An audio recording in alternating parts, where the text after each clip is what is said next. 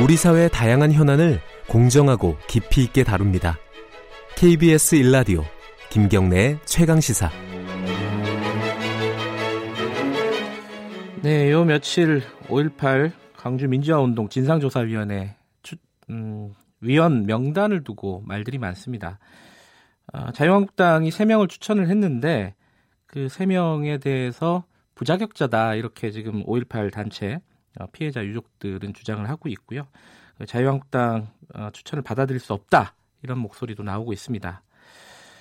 그래서요, 음, 또 다른 위원으로 추천이 된 어, 전 국가인권위원회 기획조정관 안종철 박사님 연결해서 관련 얘기를 좀 들어보겠습니다.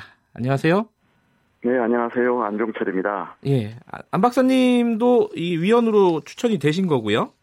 예, 저는 그 문희상 국회의장님 추천을 받아서 네. 현재 위원 후보로 음, 지금 기다리고 있는 상황입니다. 지금 이 조사위가 보면은 어, 예, 예. 국회의장이 추천하는 분이 이제 안종철 박사님이고요. 예, 예. 여당 추천이 4명이 있고 야당 그리고 비교섭단체 등 해서 이제 4명이 추천이 되는 건데요. 예, 예. 이 이게 이제 청와대에서 임명을 위촉을 하게 되는 거죠. 예, 그렇습니다. 그럼 그대로 위촉을 하나요? 아니면 어떤 절차가 또 따로 있나요? 네, 청와대에서 일단은 그 자격이 합당한지 등등의 인사검증을 네. 한 다음에 대통령께서 음, 바로 위촉을 하게 되면 바로 그것으로 진행이 되는 겁니다. 이제 검증 절차를 한다는 말은 이 중에 지금 추천된 사람들 중에 어, 위촉이 안 될 수도 있다는 말씀이신가요?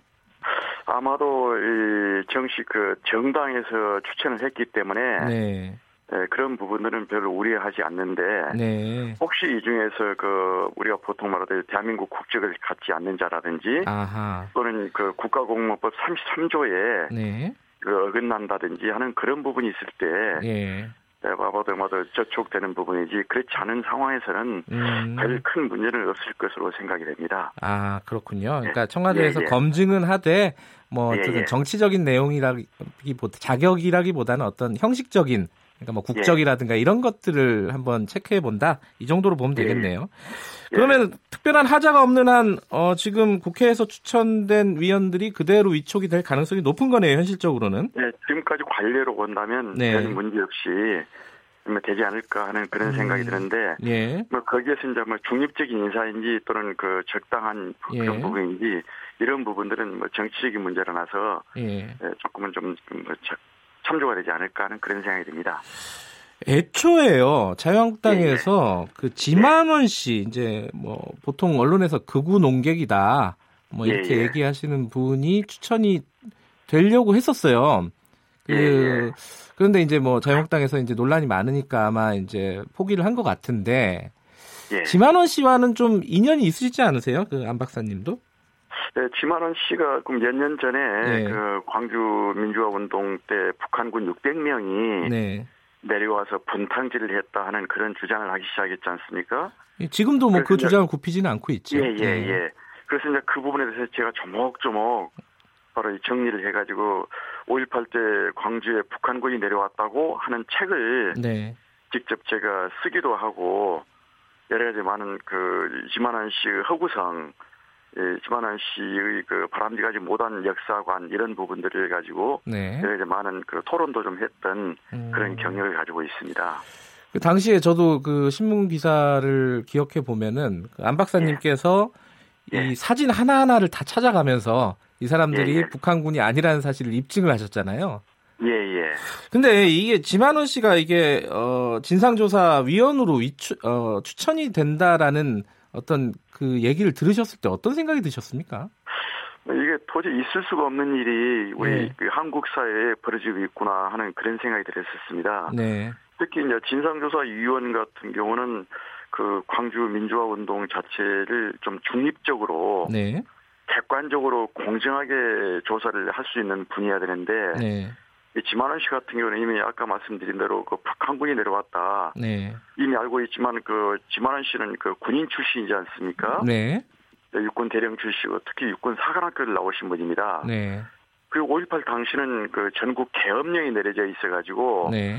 뭐 해상은 해상대로 지상은 지상대로 또 공중은 공중대로 계엄령 상태이기 때문에 철저하게 의 대한민국 군인 그 60만 명이 네. 예, 국민 의 생명과 재산을 지키고 있는 상황이었지 않습니까? 네. 그래서 만약에 그때 북한군 600명이 계엄령 하에 북한에서 우리 광주로 침투를 했다면 네.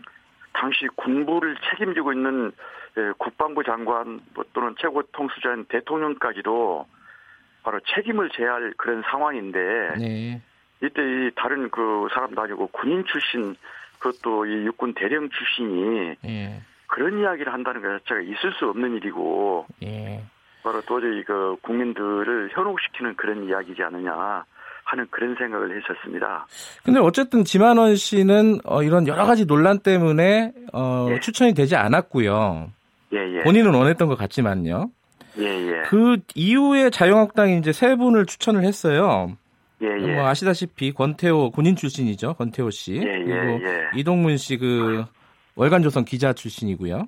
그 예, 차기환 씨그 세월호 특조위 위원을 역임하셨던 분인데 이게 예. 지금 5.18 단체 유가족들이 격렬하게 반대를 하고 있습니다.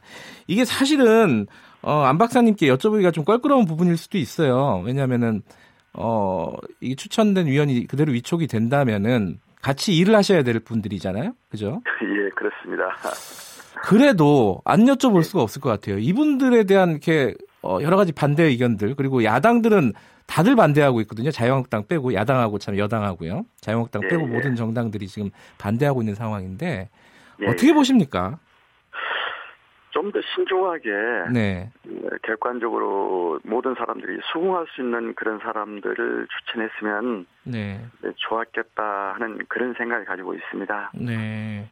아 그러면은 어, 자유한국당에서 이 위원들의 추천을 좀 다시 한번 어, 생각해보자, 재고해 봐라 이런 뜻으로 제가 받아들여도 될까요? 뭐 저는 그런 부분을 뭐 말씀드리기가 좀 곤란하고요. 네, 네, 공당에서 좀뭐잘 하지 않을까 네. 하는 그런 기대를 좀 해보고 있습니다. 아, 또 그 이동문 씨 같은 경우에는요, 이 지만원 씨하고 조금 다르긴 하지만은 그 5.18과 관련된 발언들을 자주 했던 분이에요. 예, 그건, 예. 알고 계시죠, 그죠? 이거 5.18 예, 전문가시니까요. 예, 알고 있습니다. 그런 여러 가지 이제 뭐 발언들, 그 5.18을 5.18 단체에서는 이 5.18을 폄훼하는 발언이라고 규정을 하고 있는데 예, 예. 그런 발언들에 대해서는 어떻게 평가하십니까?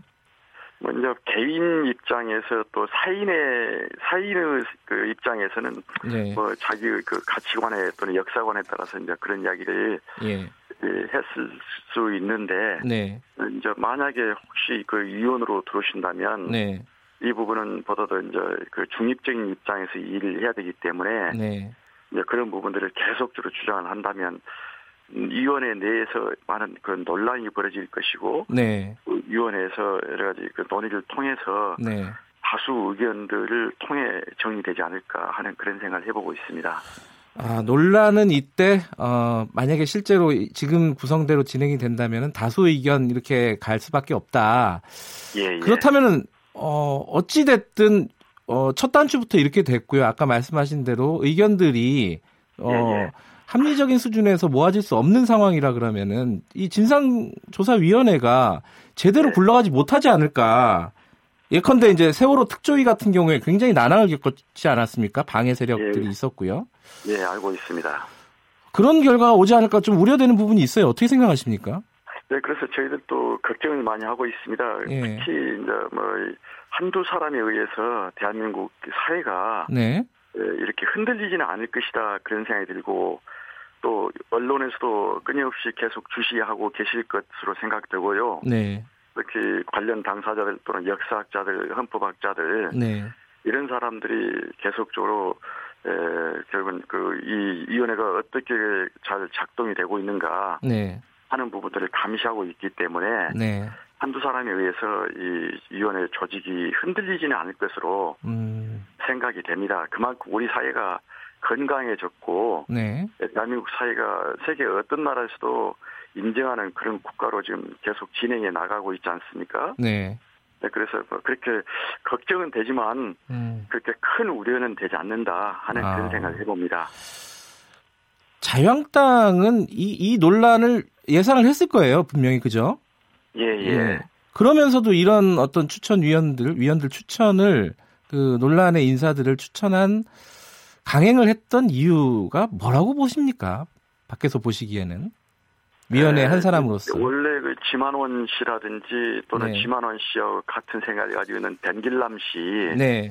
네, 이런 부분들을 추천한다고 언론에 나올 때 네. 상당히 경악을 금치를 못했는데 네.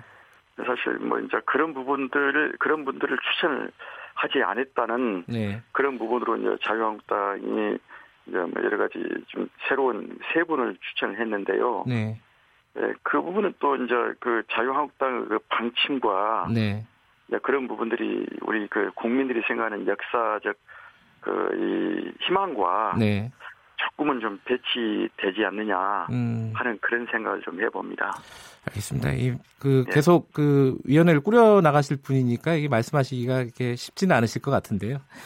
그 지금 진상조사위원회에서 시급히 예. 조사하고 규명해야 될 것들이 뭔지 좀 간략하게 좀 요약을 해주실 수 있으신가요? 이미 알고 계시겠지만 네. 바로 당시 많은 사람들이 사망을 하시고 또 실종되시고 네. 부상을 입은 피해자만 해도 무려 한 5,500명 정도 되거든요. 네. 그래서 발포는 있었지만 발포 명령자가 좀 없는 그런 상황들입니다. 네. 그래서 발표 명령자 규명한다든지 네. 안매장 뭐이 차직 규명한다든지 그런 등 특히 최근에 등장했던 성폭력 사건 네. 알고 계시지 않습니까? 예. 당시 예. 군인들이 일반 양민들을 집단적으로 윤관하고 강간하고 네. 하는 그런 사건들이 예. 최근에야 밝혀지고 있지 않습니까? 네. 네. 이런 부분 때문에 결국은 대한민국 국격이 좀 많이 훼손되고 떨어졌지 않습니까? 그래서 네.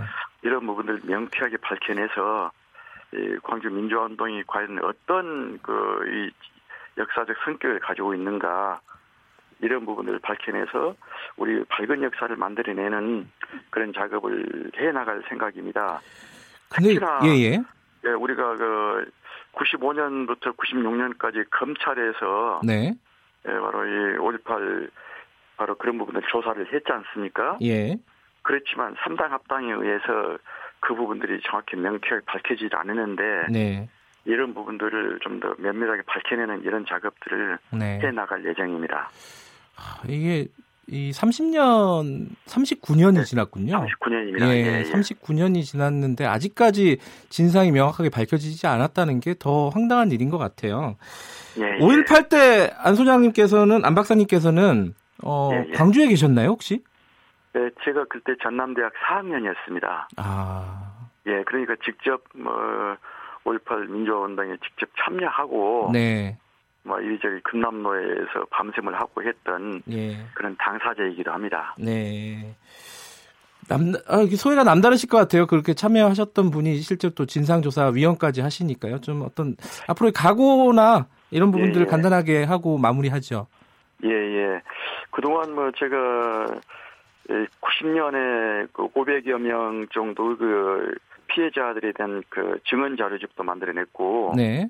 또그 국가인권위원회에서 조사국장도 했던 그런 경력들이 있습니다. 네. 특히나 2011년은 그5.18 기록물을 유네스코 세계 기록유산으로 네. 그 등재하는데 책임자 역할도 했었거든요. 네.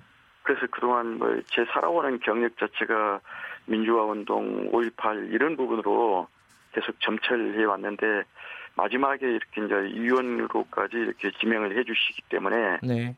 우리 대한민국 역사를 좀 더 그 올바르게 좀 기록하는데 도움이 되고 그동안 광주가 그 많은 사람들 다른 지역의 사람들로부터 이 폄하되고 네. 뭐 일부 우익 인사들로부터는 이렇게 많은 비난을 좀 당했지 않습니까? 네.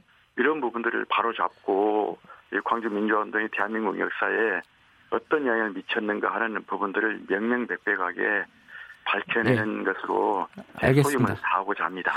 알겠습니다. 오늘 여기까지 듣겠습니다. 고맙습니다. 네, 감사합니다. 전 국가인권위원회 기획조정관 안종철 박사님이었습니다.